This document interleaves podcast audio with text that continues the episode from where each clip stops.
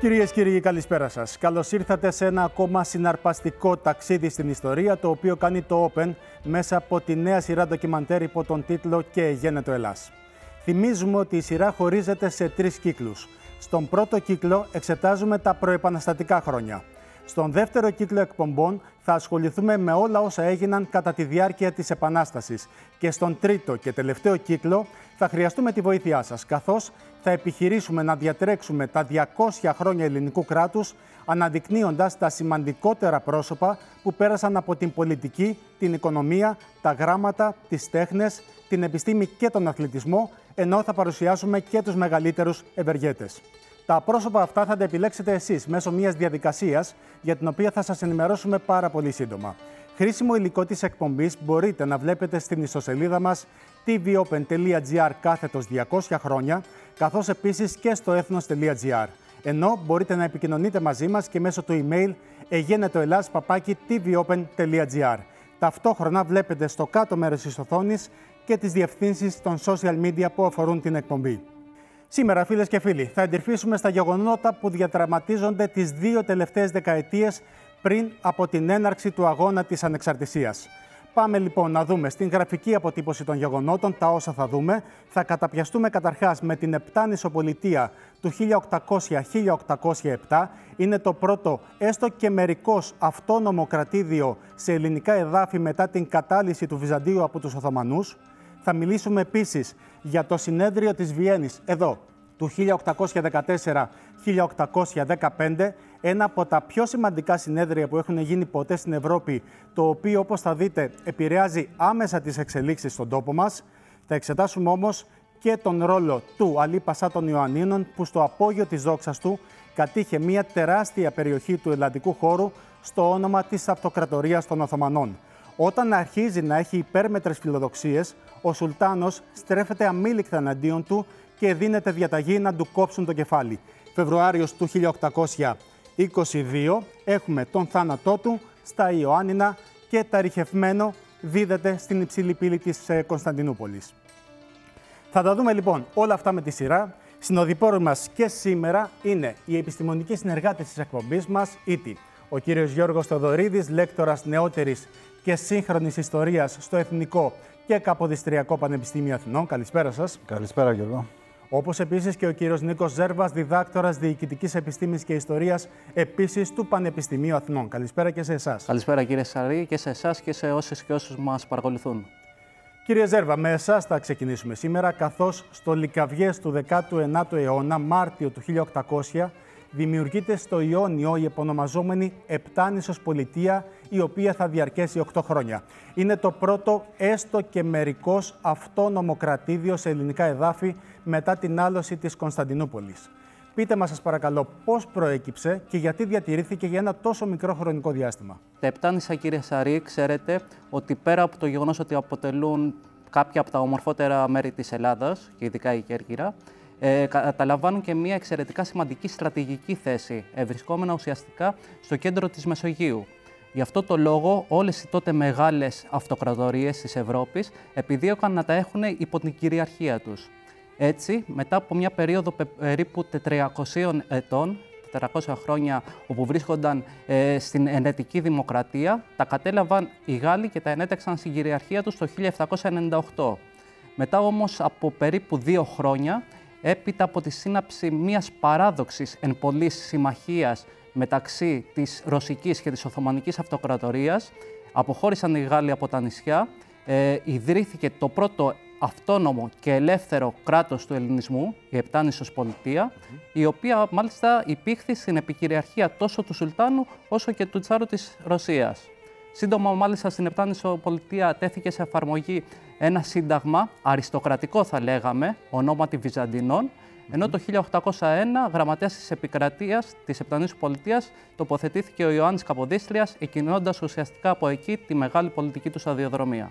Ο Καποδίστριας με την έλευσή του Πού στοχεύει στην φιλελευθεροποίηση αυτού του συντάγματος; Ακριβώς. Πρώτος στόχος του, κατα... του Καποδίστρια ήταν η φιλελευθεροποίηση του, του καθεστώτος της Επτανήσου Πολιτείας.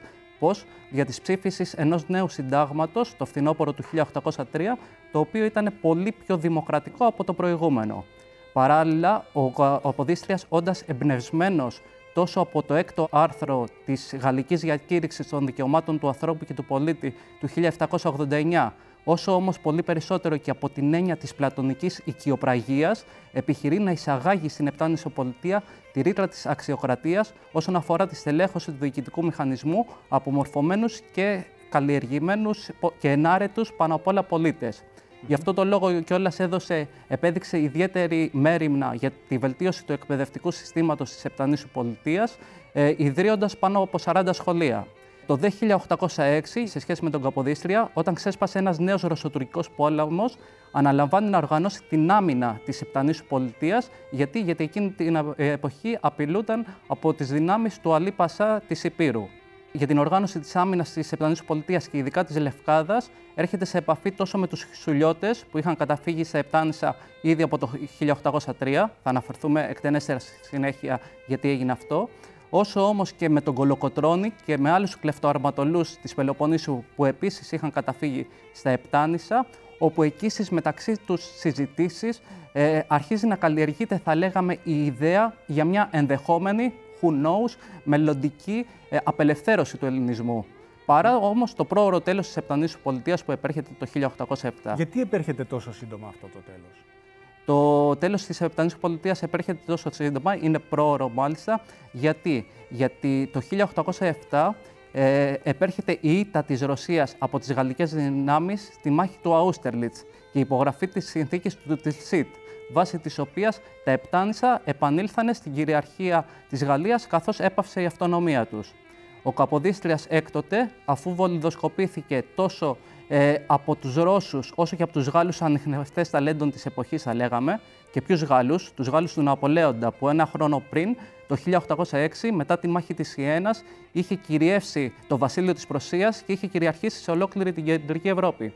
Καποδίστρια, ωστόσο, επιλέγει να ξεκινήσει τη διπλωματική του πια σταδιοδρομία από το ρωσικό κράτος, φτάνοντας μέχρι και το αξίωμα του αναπληρωτή Υπουργού Εξωτερικών. Από το συγκεκριμένο αξίωμα, άλλωστε, θα πρωταγωνιστήσει στο συνέδριο της Βιώνης του 1814, ε, τιθέμενος αντιμέτωπος με τον παντοδύναμο τότε καγκελάριο της Αυστρίας Μέτερνιχ. Στο συγκεκριμένο συνέδριο, ο Καποδίστριας τι θα κάνει, θα προειδοποιήσει όλους τους Ευρωπαίους ηγεμόνες ότι αν συνεχίζουν να παραβιάζουν και να μη σέβονται το δικαίωμα της αυτοδιάθεσης των λαών, οι ίδιοι οι καταεμπεριασμένοι λαοί θα επαναστατήσουν εναντίον τους. Το αν εισακούστηκε ή όχι, θα μας το απαντήσει θεωρώ και ο κύριος Θεοδωρίδης. Κύριε Θεοδωρίδη, το αμέσως σημαντικότερο γεγονός που μας αφορά μετά την θνησιγενή Επτάνησοπολιτεία είναι το συνέδριο της Βιέννης, το 1814. Για να μιλήσει κανείς για το συνέδριο της ε, Βιέννης θα πρέπει να κάνει μια μικρή εισαγωγή η οποία εισαγωγή ε, παραπέμπει στην ε, ήττα του Ναπολέοντα, στο τέλος των Ναπολεόντιων πολέμων. Ο, ο Ναπολέοντας μετά το, την ήττα του στο Βατερλό το 1815 ε, θα δώσει την ευκαιρία στους νικητές και οι νικητές στη συγκεκριμένη περίπτωση ε, είναι η, η, Αγγλία, ε, η Προσία, η, η Αυστρία και η Ρωσία να σκεφτούν ένα νέο τρόπο παρέμβασης και διαχείρισης στα, στα ευρωπαϊκά πράγματα. Αυτή η λογική, αυτή η σκέψη θα οδηγήσει να τεθούν κάποιες βασικές αρχές ε, που αφορούν την ειρήνη, την ασφάλεια, την τάξη στην Ευρώπη, ε, παρόλο που κακά τα ψέματα αυτές οι δυνάμεις έχουν ε, τελείως διαφορετικά οικονομικά και γεωπολιτικά συμφέροντα. Εκείνο το οποίο έχει την πρωτοκαθεδρία είναι η αιχμή του δόρατος στη λογική όλων αυτών των ανθρώπων που εκπροσωπούν, και το λέω ανθρώπων ενώ όλους τους ευγενείς, όλες τις ε, από, τους ε, μονάρχες, τους ακριβώς. Αυτό που τους ενδιαφέρει είναι η αποκατάσταση της παραδοσιακής τάξης πραγμάτων. Η, η αποκατάσταση είναι γνωστή σε εμάς ε, με τον όρο παλινόρθωση, η παλινόρθωση του παλαιού καθεστώτος, μια παλινόρθωση που λειτουργεί ε, και θα λειτουργήσει ως αντίβαρο σε αυτό που έζησε η Ευρώπη την προηγούμενη 25 ετία, που ήταν η, η ριζοσπαστική βασική επαναστατική φάση της με τη Γαλλική Επανάσταση και ε, με την Ναπολεόντια Αυτοκρατορία, δηλαδή με τους πολέμους που έκανε ο Ναπολέοντας. Μαζί με τον πόλεμο γινόταν και μία μεταφορά των ε, ριζοσπαστικών αυτών ε, προοδευτικών ιδεών στις κατακτημένες περιοχές. Το συνέδριο της Βιέννης συνιστά, όπως είπες και εσύ, ένα συγκλονιστικό γεγονός, έχει ιστορική σημασία γιατί για πρώτη φορά ε, το Σεπτέμβριο του 1814 μαζεύονται ε, όλοι οι εκπρόσωποι των ε, κρατών, πρωθυπουργοί, βασιλείς, μονάρχες, ευγενείς, στην Βιέννη. σε αυτή την πόλη, την πρωτεύουσα ε, των Αψβούργων θα συγκεντρωθούν όλοι αυτοί οι μονάρχες ε, για ένα και μοναδικό σκοπό να αποκαταστήσουν την ισορροπία στην Ευρώπη, μια βασική αρχή δηλαδή της, ε, του συνεδρίου. Η άλλη βασική αρχή ήταν η αρχή της νομιμότητας των καθεστώτων τα οποία εξουσίαζαν και υπάρχει και μια τρίτη σκέψη η οποία θα εκφραστεί μετά το συνέδριο που είναι η, λογική ε, της ε, παρέμβασης. Εάν κανείς ε, σκεφτεί, αναζητήσει τις αποφάσεις, ποιες ήταν οι αποφάσεις του συνεδρίου της Βιέννης, προφανέστατα μετά από ένα τέτοιο συνέδριο, αποτέλεσμα μιας πολεμικής σύρεξης, οι νικητές θα φροντίσουν να κερδίσουν ό,τι είναι δυνατόν περισσότερο. Ε, δεν θα πω στην κουβέντα ποια εδάφη πήρε η κάθε μία χώρα. Αυτό που πρέπει να κρατήσουμε ως κεντρική απόφαση είναι οι, οι, οι επιλογές που κάναν τα κράτη ήταν εις βάρος της επιθυμίας των ε, λαών χωρίς να λαμβάνουν να υπόψη... Να μην επαναστατήσουν. Την να μην υπάρξει λαός ο οποίος θα επαναστατήσει την... μεταξύ αυτών και ο δικός προφανώς. Την, την ευθύνη της αρχής της εθνότητας.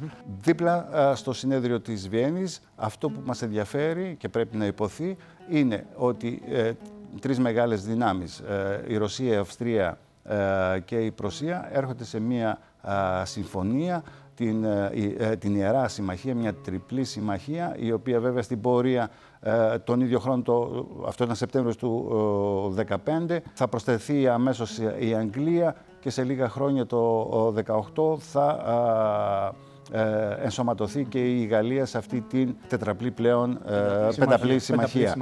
Αυτή η συμμαχία με βάση τα όσα ξέρουμε, ναι. ε, ενώ στην αρχή δεν είχε καμιά φοβερή αρμοδιότητα, στηριζόταν σε, σε μυστικιστικές αντιλήψεις και πεπιθήσεις του, του Τσάρου, του ε, Αλέξανδρου στο όνομα της θρησκείας και της ε, χριστιανοσύνης για την αλληλεγγύη των ε, υπηκών τους. Ναι. στη συνέχεια στην κοινή συνείδηση των Ευρωπαίων κοινωνιών η Ιερά Συμμαχία θα αποκτήσει ε, το χαρακτήρα να είναι η, η αιχμή του αντιεπαναστατικού ε, μετόπου και μια Ιερά Συμμαχία η οποία θα φροντίσει στη λογική των ε, συνεδρίων που θα κάνει τακτικά να επεμβαίνει στα ευρωπαϊκά πράγματα. Ακριβώς. Ενδεικτικά και κλείνω. Υπάρχει, ναι, ε, ε, υπάρχουν οι παρεμβάσεις στην Ισπανία, στην Ιβηρική Χερσόνησο, από την ε, Γαλλία, υπάρχει από την Αυστρία στην Ιταλική Χερσόνησο. Στην ελληνική περίπτωση αφήσαν την τύχη της ελληνικής επανάστασης στα χέρια της Οθωμανικής Αυτοκρατορίας, αλλά η επιτυχία της ελληνικής επανάστασης να αντέξει μέχρι το 25 και να έχει επιτυχίες και η αντοχή των Ελλήνων επαναστατών ναι. θα επιβεβαιώσουν για πρώτη φορά τα όρια αυτής της αντίληψης, αυτής της πολιτικής και αυτής της παρέμβασης στα ευρωπαϊκά πράγματα. Λοιπόν, επιστρέφουμε ε, στα του Αλή Πασά για τον ρόλο του φιλόδοξου Αλή Πασά. Μιλάμε και για το γεγονός ότι οι σχέσεις του με τους Έλληνες είναι γεμάτη διακυμάνσεις, καθώς διακρινόταν για τις μεταστροφές και τη δολιότητά του. Για το προφίλ του μας μιλάει ο καταξιωμένος ιστορικός, ο κ. Βασίλης Παναγιωτόπουλος, που μαζί με τους συνεργάτες του έχει επιμεληθεί το αρχείο του Αλίπασά, το οποίο φυλάσσεται μέχρι και σήμερα στη Γενάδιο Βιβλιοθήκη. Όσο και αν ακούγεται παράδοξο, ο Αλίπασάς διαδραμάτισε έναν θετικό ρόλο στην εξέλιξη της ε, ελληνικής επανάστασης. Σωστά; Εγώ το θέτω λίγο διαφορετικά. Ο Αλή Πασάς δεν είχε κανένα λόγο να ενδιαφέρεται για την Ελληνική Επανάσταση.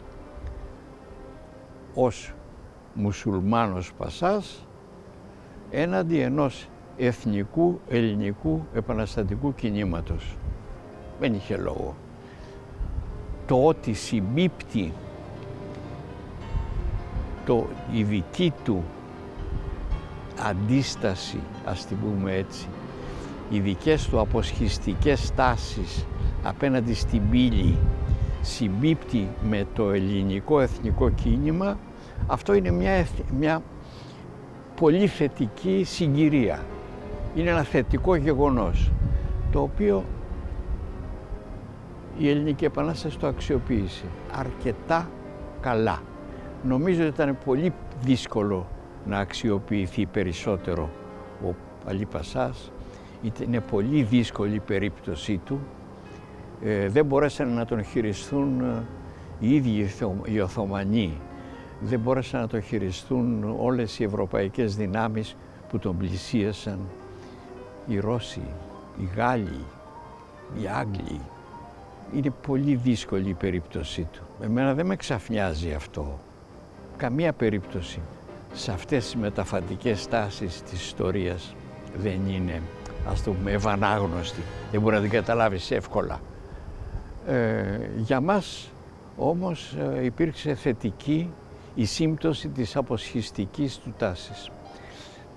Ακόμη καλύτερα και για υψηλά ιστάμενα πρόσωπα, να το πούμε έτσι, του ελληνικού αγώνα, όπως ας πούμε ο Καποδίστριας, που παίζει σε πολύ ψηλό επίπεδο κάποιο ρόλο και για τα, τα σχέδια δηλαδή αξιοποίησης του Αλή Πασά από την ελληνική εμβριακή, ας την πούμε ακόμη διπλωματία, ήταν σημαντικός. Σε πολλούς ακούγεται περίεργο το γεγονός ότι Έλληνες αγωνιστές, όπως για παράδειγμα ο Γεώργιος Καραϊσκάκης, υπηρετούσαν στην αυλή του Αλή Πασά. Ο Καραϊσκάκης κατά τη διάρκεια του αγώνα είναι στο αρματολίκι του και μάλιστα είναι ένα αγαπημένο πρόσωπο το Αλή Πασά, τον εκτιμάει, ε, διότι προφανώς ο, ο, ο ευφιέστατος και πανέξυπνος πολύ ιδιαίτερη περίπτωση προσωπικότητας που ήταν αυτός, πραγματικά μας κάνει εντύπωση το ότι τον ξεχώρισε τον Καραϊσκάκη. Ο Παλί Πασάς πολύ νωρίς, όταν ακόμη ήταν αυτός νέος, ήταν ένα στοιχείο κάπως ανυπότακτο και μέσα στην υποταγή του. Αυτό του άρεσε το Αλή Πασά νομίζω. Για τους Αλβανούς ο Αλή Πασάς είναι εθνικός ήρωας. Έχουν μάλιστα και άγαλμά του στο Τεπελένι. Εθνικός ήρωας δεν ξέρω αν μπορεί να θεωρηθεί ο Αλιπασάς ήρωας. Κατανοώ την αλβανική εθνική ιστορία που θέλει να εντάξει τον Αλιπασά στους προγόνους του αλβανικού έθνους. Νομίζω ότι είναι στο δρόμο του ρομαντισμού όπου όλες οι βαλκανικές εθνότητες φτιάξανε προγόνους σημαντικούς ε, αγωνιστές, μεγάλους διανοούμενους που δεν ήταν ακριβώς στην εποχή τους αυτό που τους φανταστήκαμε αργότερα. Νομίζω είναι και η περίπτωση του Αλίπασα. Ο Αλίπασας δεν έτρεφε ιδιαίτερο ενδιαφέρον για την αλβανική του καταγωγή.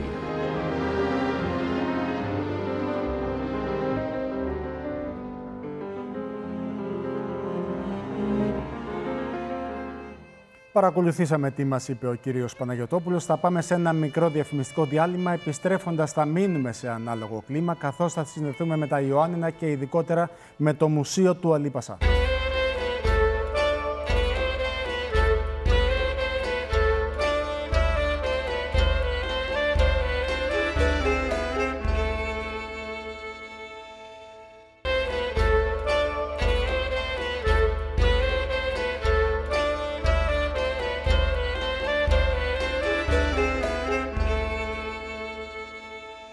Γίνεται ο Ελλάς μέρος δεύτερον και θα συνδεθούμε ευθύς αμέσως με το γραφικό νησάκι των Ιωαννίνων, τη λίμνη Παμβότιδα, όπου θα βρούμε τον κύριο Φώτη Ραπακούση, είναι ο διευθυντής του Μουσείου Αλή Πασά και επαναστατικής περίοδου. Ο κύριος Ραπακούσης να πούμε ότι έχει αφιερώσει τη ζωή του στη διάσωση κοιμηλίων του τόπου του και το αποτέλεσμα τον έχει δικαιώσει. Καλησπέρα κύριε Ραπακούση. Καλησπέρα σας. Θέλω να ξεκινήσουμε καταρχάς την ε, κουβέντα μας ρωτώντας σας για το ρόλο που διαδραμάτισε ο Αλή Πασάς στην Επανάσταση του 1821. Ακούστε να δείτε. Η περίπτωση του Αλή Πασά στη σχέση του με την Ελληνική Επανάσταση θα έλεγα ότι είναι καθοριστική. Και αυτό γιατί συμβαίνει. Αυτό συμβαίνει διότι τον Μάιο του 1820 ο Σουλτάνος, ο Μαχμούτο Β, κήρυξε τον Αλή Πασά Θυρμανλή, δηλαδή αποστάτη και προδότη της χώρας του. Με αποτέλεσμα να του κηρύξει τον πόλεμο. Συγκέντρωσε στρατό από πολλές περιοχές και λίγο αργότερα και από την Πελοπόννησο. Είναι αλήθεια ότι η Πελοπόννησος εκενώθη υπό το Χουρσίτ Πασά που ήταν στην Τρίπολη, που είναι η πρωτεύουσα των Οθωμανών, για να φέρει το στρατό του περίπου 60.000 στο κράτος του Αλή για να τον εξοντώσουν. Κάτι που Άρα, συνέφερε εμάς. Ακριβώς. Άρα λοιπόν μπορούμε να πούμε ότι όταν κηρύχτηκε η μεγάλη μας επανάσταση το Μάρτιο του 21, όλος ο στρατός ο Οθωμανικός πολιορκούσε τον Αλή Πασά στα Γιάννηνα. Γιατί; Γιατί η πολιορκία κράτησε 18 ολόκληρους μήνες. Από αρχές Ιουνίου του 1820 μέχρι και το θάνατο του Αλή Πασά. Εδώ που σήμερα στεγάζεται το μουσείο στις 5 Φλεβάρι του 1822. Μην ξεχνάμε ότι η πρωτεύουσα των Οθωμανών, η Τριπολιτσά, απελευθερώνεται 23 του Σεπτέμβρη του 1821. Με την άλωση. Ναι. Όταν όλος ο στρατός πολιορκεί τον Αλή στα Γιάννενα.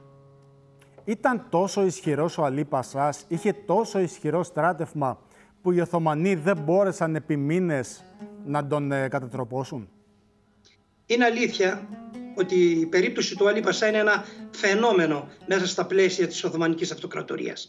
Καταρχήν ένας, είναι ένας Πασάς, αργότερα βέβαια έγινε και Βεζίρης μετά την άλωση του Σουλίου, ο οποίος κυβέρνησε 33 ολόκληρα χρόνια.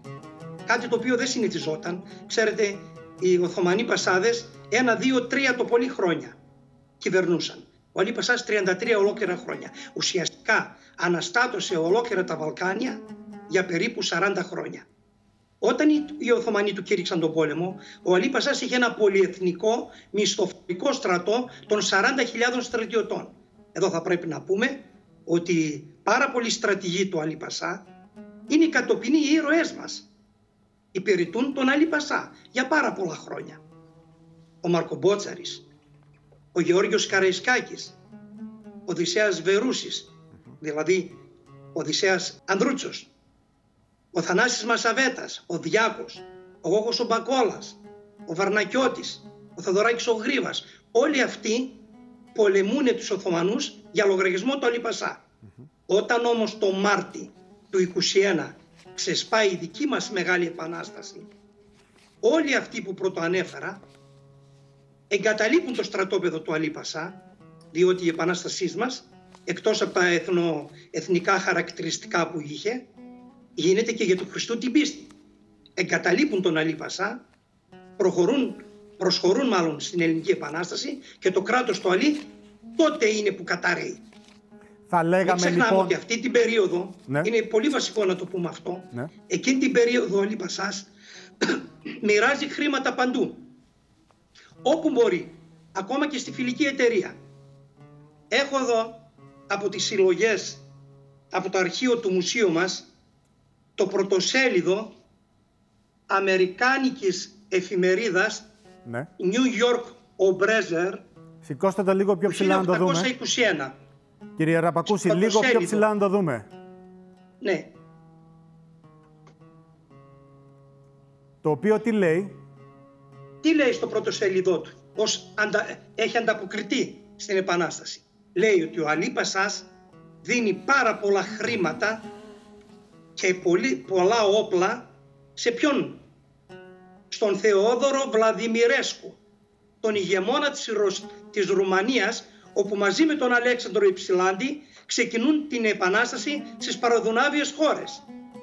Είναι ένα κλασικό παράδειγμα αυτό ότι ο Αλή Πασάς έχει στραφεί ολοκληρωτικά εναντίον του Οθωμανικού κράτους. Τι θέλει να Κυρίως, πετύχει; Τι θέλει να πετύχει, ένα αυτόνομο κράτος. Ε, δεν έχει προκύψει αυτό σήμερα από τις πηγές που έχουμε. Αυτό που θέλει ο Αλίπασάς και για αυτό που αγωνίζεται είναι για τον εαυτό του και για την οικογένειά του. Μάλιστα, κατάλαβα. Αγωνίζεται για τα δικά του προσωπικά συμφέροντα. Απλώς εμείς ως Έλληνες εκμεταλλευτήκαμε αυτή την αντίθεση, θα έλεγα ενός εμφυλίου πολέμου των Οθωμανών για να κάνουμε τη μεγάλη μας επανάσταση. Δεν πρέπει να ξεχνάμε ότι ακόμα και σήμερα που μιλούμε, οι σύγχρονοι Τούρκοι ιστορικοί καταργούνται με ανάθεμα τον Αλή Πασά, αλλά και τον Μαχμούτο Β' του Σουλτάνο, που ενεπλάκησαν σε αυτόν τον πόλεμο και έτσι μπόρεσαν οι ραγιάδες της Πελοποννήσου να κάνουν τη δική τους επανάσταση. Και όπως μας είπατε και εσείς, πριν ουσιαστικά η αυλή του ήταν μια μορφή, υπήρξε μάλλον μια μορφή ζήμωσης, επαναστατικής ζήμωσης των Ελλήνων. Ακριβώς μπορούμε να πούμε ότι κυρίως μετά το 1817-18 στην αυλή του Λίπασά υπάρχει μια όσμωση το οποίο έχει να κάνει σχολεία με τον υπηρώτικο διαφωτισμό. Δεν πρέπει να ξεχνάμε ότι και την περίοδο στα Γιάννενα έχουμε σχολεία. Έχουμε το μεγάλο Θανάση, Αθανάσιο Ψαλίδα, μπαλάνιες σχολές, μαρούτσιες σχολές. Λίγο πιο παλιά την ύστερη Οθωμανική περίοδο έχουμε τις σχολές Γιούμα, οι οποίοι τα μηνύματα από τη Γαλλική Επανάσταση και γενικότερα από το νέο αέρα που κυκλοφορεί στις ευρωπαϊκές όλοι ξέρουν ότι κάτι θα γίνει. Γνωρίζουν ότι η Οθωμανική Αυτοκρατορία είναι ο μεγάλος ασθενής. Απλώς δεν ξέρουν πότε θα είναι η αφορμή. Και την αφορμή αυτή την εκμεταλλευόμαστε εμείς ως Έλληνες όταν ο Αλή Πασάς αποστάτησε από την Οθωμανική Αυτοκρατορία. Κυρία Ραπακούση, πείτε μας τι μπορεί να δει κάποιος επισκεπτόμενος στο μουσείο. Στο Μουσείο Αλή Πασά και Επαναστατικής περίοδου, πέρα από την ιστορική φόρτιση που έχει ο χώρος, δεν πρέπει να ξανάμε ότι σε αυτόν τον χώρο, στα κελιά δηλαδή της Μονής του Αγίου Παντελήμωνος του 15ου αιώνα, εκεί έδωσε ο Αλή Πασάς την τελευταία μάχη της ζωής του εναντίον των Τούρκων και πράγματι εκεί στις 5 Φλεβάρι του 1822 ή 24 Γενάρη με το παλιό ημερολόγιο του 22, εκεί τον σκότωσαν οι Τούρκοι. Σήμερα τα κελιά του μοναστηριού ήδη από το 1958 λειτουργούν ως μουσείο. Σε αυτούς τους χώρους λοιπόν ο επισκέπτης ναι. μπορεί να δει σπουδαία κοιμήλια Βλέπουμε εμείς το χρυσό καριοφίλι στα πλάνα μας. Το περίφημο χρυσό καριοφίλι του Αλή Πασά. Είναι ένα αριστούργημα υπηρώτικης αργυροτεχνίας. Μπορεί όμως να δει και κάτι άλλο που είναι πολύ σημαντικό. Πασιμένιο ξυφίδιο του εθνικού μας ευεργέτη, του Απόστολου Αρσάκη, γνωστός με τα περίφημα αρσάκια σχολεία και όχι μόνο. Μπορεί επίσης να δει το περίφημο τσιμπούκι του Πασά. Μπορεί να δει φορεσές παραδοσιακές από την περιοχή μας. Και επίσης μπορεί να δει και ακόμα, ακόμα και μια επιστολή, έχει ενδιαφέρον να το πω, ναι. του Πετρόμπιου Μαυρομιχάλη, υπογεγραμμένη από 10 προκρίτους, που απευθύνεται στο Θόδωρα Κολοκοτρώνη. Και τους ζητάει, 1821 αυτό, τον Ιούλιο, και ζητάει από τον Κολοκοτρώνη να μεσολαβήσει στην προσωρινή κυβέρνηση για να αποσπάσουμε 150.000 γρόσα για να πληρώσουμε τους καραβεκυραίους. Πολύ ενδιαφέρον. Κύριε Ραπακούση, σας ευχαριστούμε πάρα πολύ για τη συνομιλία που είχαμε. Εγώ ευχαριστώ. Γεια σας. Τώρα, μένουμε κυρίες και κύριοι σε ανάλογο κλίμα και καλησπερίζουμε σε αυτό το σημείο τον κύριο Κώστα Τζαβέλα, απόγονο του Σουλιώτη αγωνιστή και ήρωα Νικολάου Τζαβέλα. Καλησπέρα σας. Καλησπέρα. Καλώς ορίσατε. Καλώς σας βρήκα.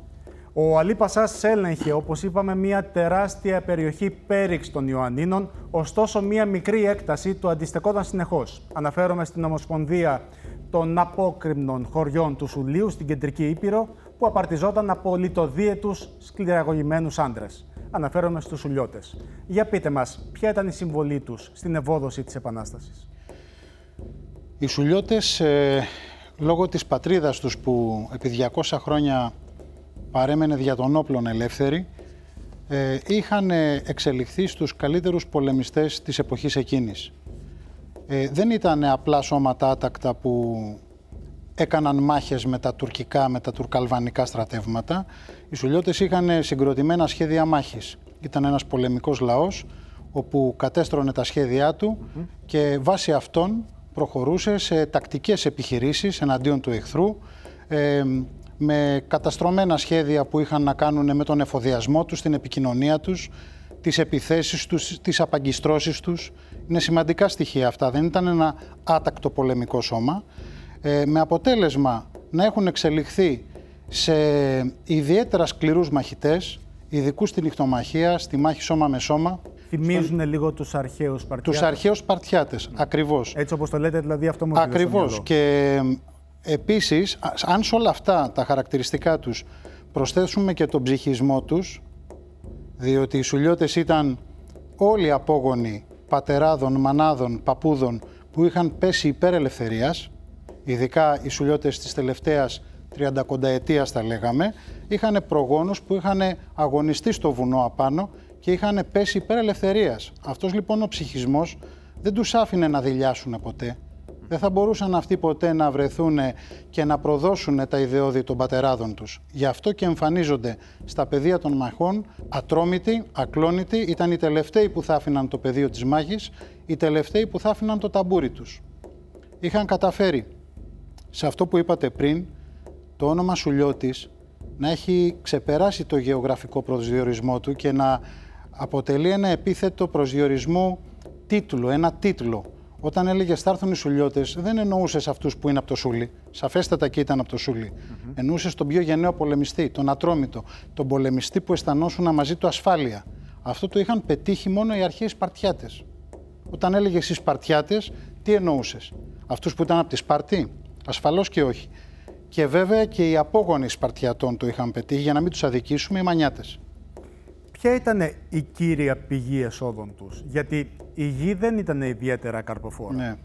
Όπως είπαμε ήταν ένας πολεμικός λαός. Αυτό που τους ενδιέφερε για να μπορέσουν να επιβιώσουν ελεύθεροι ήταν ασφαλώς να έχουν πετύχει και να έχουν εξασφαλίσει και αυτά που θα τους έδιναν τον τρόπο για να ζήσουν. Αυτό δεν ήταν άλλο από τις γύρω περιοχές, τις οποίες φρόντιζαν να τις απελευθερώνουν, ούτως ώστε να μπορούν να έχουν και αυτοί τα έσοδα για να ζήσουν. Από την καλλιέργεια της γης, από κοπάδια που εξέτρεφαν αυτοί για λογαριασμό των σουλιωτών, ενώ αυτοί πολεμούσαν και τους κρατούσαν ελεύθερους. Και αυτό δεν είναι δύσκολο να το καταλάβουμε αν μεταφερθούμε σε εκείνη την εποχή, διότι μπορεί να πει κάποιος καλά, ένα απομακρυσμένο χωριό δεν κινδύνευε, ασφαλώς και κινδύνευε, ένας μπέις, ένας, γάς, ένας αγάς να το ξαναπάρει πίσω. Αλλά δεν το έκανε διότι σκεφτόταν τον αντίκτυπο που θα είχε από τους σουλιώτες ή ένας Πασάς όπως ο Αλή Πασά. Ένας Πασάς, ναι. Λοιπόν στον Αλή Πασά. Και το πρόβλημα δεν ήταν στο Σουλτάνο, γιατί εδώ, εφόσον μιλάμε για έσοδα, να πούμε και όλα ότι οι Σουλιώτες ήταν νομοταγεί ω προς το Σουλτάνο. Πληρώναν κεφαλικό φόρο και δίναν και στο σπαχί τους το δεκάτο από τα γεννήματά τους. Ο σπαχής ήταν ένας πολεμιστής συνταξιούχος, θα λέγαμε, της Οθωμανικής Αυτοκρατορίας, που ο Αλή Πασά ή μάλλον ο Σουλτάνος για να τον ε, έχει ε, να μπορέσει να βιοποριστεί, του έδινε μια περιοχή και εισέπρατε το φόρο για λογαριασμό του Σουλτάνου, αλλά και το δέκατο από τα γεννήματα των κατοίκων. Αυτό το δίνανε οι Σουλιώτες. Ε, επίσης, Συγκρούνται όμως αργότερα με τον Αλίπασά. Το πρόβλημα των Σουλιωτών δεν ήταν ο Σουλτάνος ποτέ. Ήταν οι Μπέιδες, οι Αγάδες και οι Πασάδες της περιοχής. Διότι αυτοί απελευθέρωναν περιοχές εις βάρος αυτών, οι οποίοι είχαν ανέσοδα. Ε, και επίσης να πούμε ότι σε περίοδους πολέμων ε, Γάλλοι, Ρώσοι, ακόμα και Τουρκαλβανοί ε, τους είχαν ενισχύσει με χρηματικά ποσά και πολεμοφόδια. Ε, πολλές φορές Τουρκαλβανοί της περιοχής που αισθάνονταν ότι πνίγονται από την πολιτική του Αλή Πασά συμμαχούσαν και πολεμούσαν στο πλευρό των Σουλιωτών. Το 1803 ο Αλή Πασάς έχει διώξει τους Σουλιώτες από την περιοχή τους και αυτοί έχουν καταφύγει στα Επτάνησα. Κάποιοι έχουν ενταχθεί στον στρατό της Ρωσίας και της Βρετανίας. Αρχικά της Ρωσίας.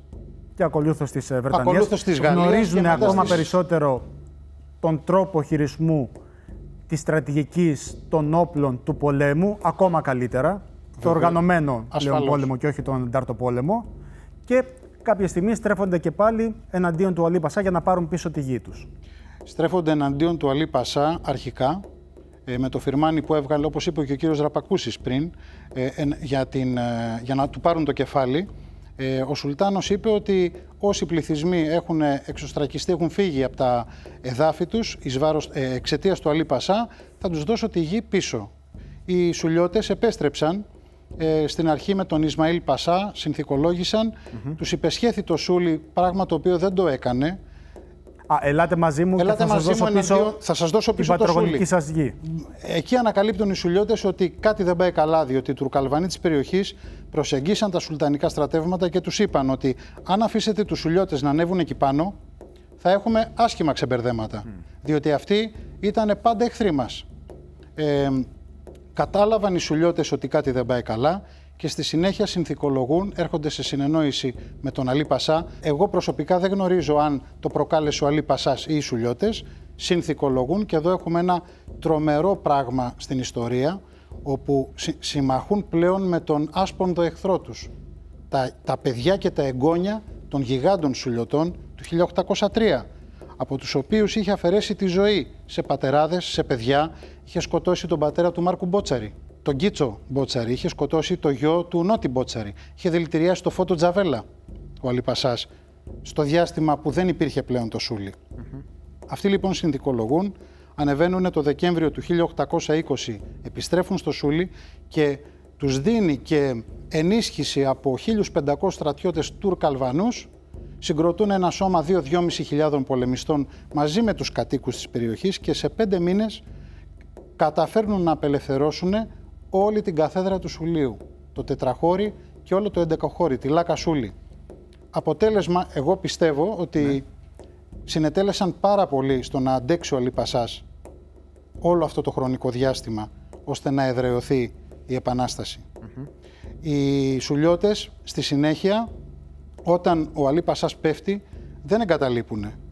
Τους, τους φωνάζουν οι Τρουκαλβανοί να τους προσετεριστούν, να αφήσουν το σούλι και να ενταχθούν στα σουλτανικά στρατεύματα. Μην πάνε με τους ραγιάδες. Αυτοί όμως μένουν στο βουνό και συγκρατούν τα, τα, τα στρατεύματα του Χουρσίτ Πασά μέχρι το Σεπτέμβριο του 1822.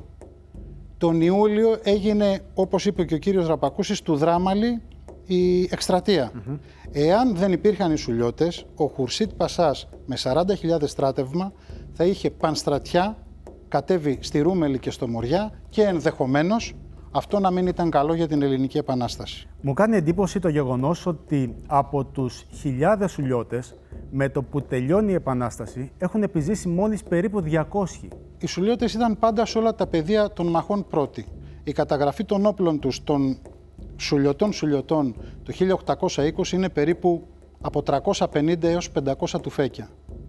Ε, δεν εγκατέλειπαν ποτέ, τα πεδία των μαχών. Ήταν σε όλες τις μάχες πρώτοι. Αποτέλεσαν τον κορμό των ελληνικών στρατευμάτων. Ήταν η σημερινή καταδρομής. Ε, όπως είπα πριν, ο ψυχισμός τους ήταν να μην εγκαταλείπουν ποτέ το ταμπούρι τους. Αυτό αποδείχθηκε και στις τελευταίες αιματηρές μάχες του Φαλήρου, όπου εκεί ξεκληρίστηκαν στην κυριολεξία οι σουλιώτικες φάρες. Mm. Μεγάλες οικογένειες όπως ήταν η Μποτσαρή. Μεταξύ των οποίων και οι πρόγονοί σας. Και οι πρόγονοί μου, 20 τζαβελέοι περίπου, ε, έπεσαν στη μάχη του Φαλήρου. Μποτσαρέοι, ε, ο Γιώργος Δράκος, Βέη Κοζαρμπέη, ε, Κουτσονικέη, ε, δεν υπήρχαν, οπότε στο, στο τέλος της Επανάστασης πλέον είχαν μείνει περίπου 200 τουφέκια, λένε κάποιοι ιστορικοί.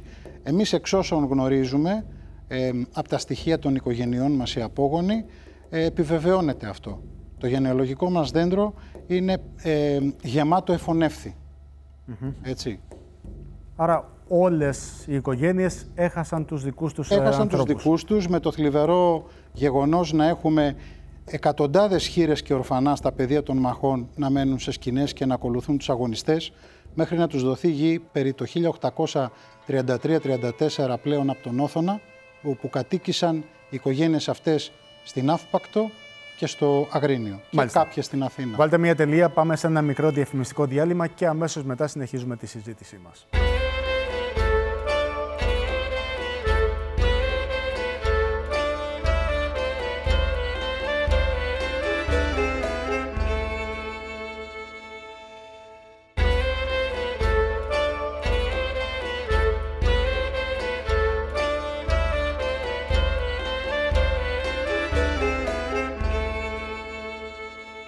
Για τους ε, Σουλιώτες κουβεντιάζουμε, κυρίες και κύριοι, και έχουμε μαζί μας τον ε, κύριο Κώστα Τζαβέλα, απόγονο του Σουλιώτη αγωνιστή και ήρωα Νικολάου Τζαβέλα.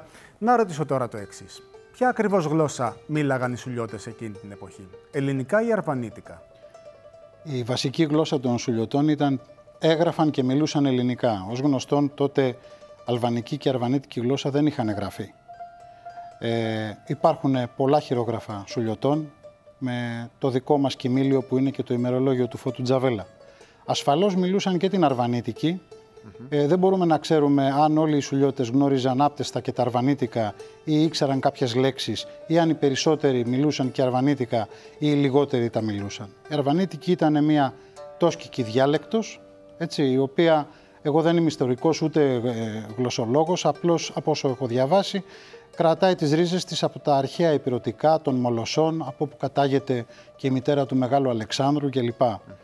Από στοιχεία της οικογένειας μου, 150 έως και 200 χρόνια πίσω, δεν έχουμε στοιχεία ότι η οικογένειά μου μιλούσε αρβανίτικα. Αλλά παίρνοντας με αφορμή το αυτό... Το ίδιο ισχύει και για τις άλλες οικογένειες. Ασφαλώς, ασφαλώς. Έχουμε το ημερολόγιο του Μάρκου Μπότσαρη, το οποίο είχε ε, καθ' υπόδειξη, αν θυμάμαι καλά, του Πουκεβίλ, στην Κέρκυρα, ε, συντάξει, ο Μάρκος Μπότσαρης, όπου εξηγούσε στη Ρωμαϊκή και στην Αρβανίτικη τις έννοιες των Το λεξικό λεξιών. του Μάρκου Μπότσαρη. Το λέτε, λεξικό, για το, για το, το λεξικό. γνωστό. Ναι. Ε, αυτό όμως δεν σημαίνει ότι ο Μάρκος Μπότσαρης μιλούσε μόνο τα αρβανίτικα ή μιλούσε κυρίως τα αρβανίτικα. Οι σουλιώτες μιλούσαν κυρίως τα ελληνικά και σε αυτά έγραφαν. Αλλά επειδή αυτό έχει σχέση και με ένα άλλο θέμα, θα ήθελα έτσι για ένα λεπτό να αναφερθώ Παρακαλώ. στο θέμα της καταγωγής των σουλιωτών. Επειδή πολλά έχουν γραφτεί από διάφορους ιστορικούς τα τελευταία χρόνια, Για το εάν είναι αρβανίτες για το αν ή είναι. όχι; Ό, όχι αρβανί, Αρβανίτες υπήρχαν Έλληνες και υπήρχαν και Αρβανίτες μουσουλμάνοι. Για το αν είναι Έλληνες. Ούτε καν. Για το αν Νομίζω είναι Έλληνες. Υπάρχει κάποιος που αμφισβητεί ότι ήταν Ε, Έλληνες; έχει αμφισβητηθεί πολλές φορές αυτό στο παρελθόν. Και τέλος πάντων, εγώ το μόνο που θέλω να πω είναι, δεν θα το προσδιορίσω ε, ως, ως προς το ομόαιμο, γιατί θα μπορούσε ας πούμε να μου πει κάποιος σημερινός ε, ότι μπορεί να είναι και ρατσιστική αυτή η προσέγγιση. Εγώ θα πω το πώς αισθάνονταν οι ίδιοι, πώς αυτοπροσδιορίζονταν οι σουλιώτες, οι οποίοι γυτνίαζαν και πολεμούσαν μαζί με τους Γρεκούς αρματολούς και κλεφτες και για το μόνο έθνος και για τη μόνη πατρίδα που πολέμησαν ήταν το ελληνικό. Και ήταν και ασφαλώς αρχικά η ιδιαίτερη πατρίδα τους, η οποία ήταν στο κέντρο της Υπήρου, δεν γυτνίαζε με κανένα άλλο κράτος, αλλά μετά ενετάχθησαν στην Ελληνική Επανάσταση, παρόλο που τους παρήχανε βοήθεια οι Τουρκαλβανοί να μην το κάνουνε, και οι ίδιοι δίνουν τις απαντήσεις μέσα από τα γραπτά τους, όταν μιλάνε ότι για το γενικό καλό παλεύουμε και δεν έχουμε καμία εξουσιοδότηση από την πατρίδα μας να έρθουμε μαζί σας. Αυτά τα γράφει ο Γιώτης Δαγκλής το 1822. Και να κλείσω λέγοντας ότι εκατοντάδες εκατόμβες νεκρών έχουν όλες οι σουλιώτικες φάρες και οι παρασουλιώτες της περιοχής, διότι αν ανέβετε στην περιοχή εκεί υπάρχουν απόγονοι παρασουλιωτών, οι οποίοι ήταν εφάμιλοι πολεμιστές με τους σουλιώτες, να μην τους αδικούμε και αυτούς, οι οποίοι και αυτοί αυτοπροσδιορίζονται ότι ποτέ δεν ήταν τίποτα άλλο εκτός από Έλληνες. Όπως αντιλαμβάνεστε, φίλες και φίλοι, έχουμε φτάσει σχεδόν ένα βήμα πριν από την Επανάσταση του 1821. Στην επόμενη εκπομπή θα κλείσουμε τον πρώτο κύκλο που αφορά τα προεπαναστατικά έτη. Με τη βοήθεια των επιστημονικών συμβούλων και των καλεσμένων μας θα μιλήσουμε για τις τομές της Επανάστασης, θα μας εξηγήσει η καθηγήτρια ιστορίας του Πανεπιστημίου Αθηνών, η κυρία Μαρία Ευθυμίου, γιατί ήταν επανάσταση και όχι εξέγερση, κίνημα, στάση ή οτιδήποτε άλλο, για τη διάχυση του ελληνικού εμπορίου, καθώς επίσης και για τη συμβολή του ναυτικού μέχρι και τις παραμονές της έναρξης του αγώνα. Ευχαριστούμε θερμά τον κύριο Κώστα Τζαβέλα που ήταν σήμερα μαζί μας. Ευχαριστούμε και πάρα εγώ. πολύ. Να είστε καλά. Όπως επίσης και τους επιστημονικούς μας συνεργάτες και διδάσκοντες στο Πανεπιστήμιο Αθηνών, τον κύριο Γιώργο Θοδωρίδη. Ευχαριστώ πάρα πολύ. Ευχαριστώ. Όπως επίσης και τον κύριο Νίκο Ζέρβα. Και εγώ σας ευχαριστώ. Να είστε καλά. Και κυρίως ευχαριστούμε όλους εσάς που επιλέγετε να ταξιδέψουμε νοητά μαζί στην υπέροχη ιστορία του τόπου μας. Να είστε καλά. Καλή σας νύχτα.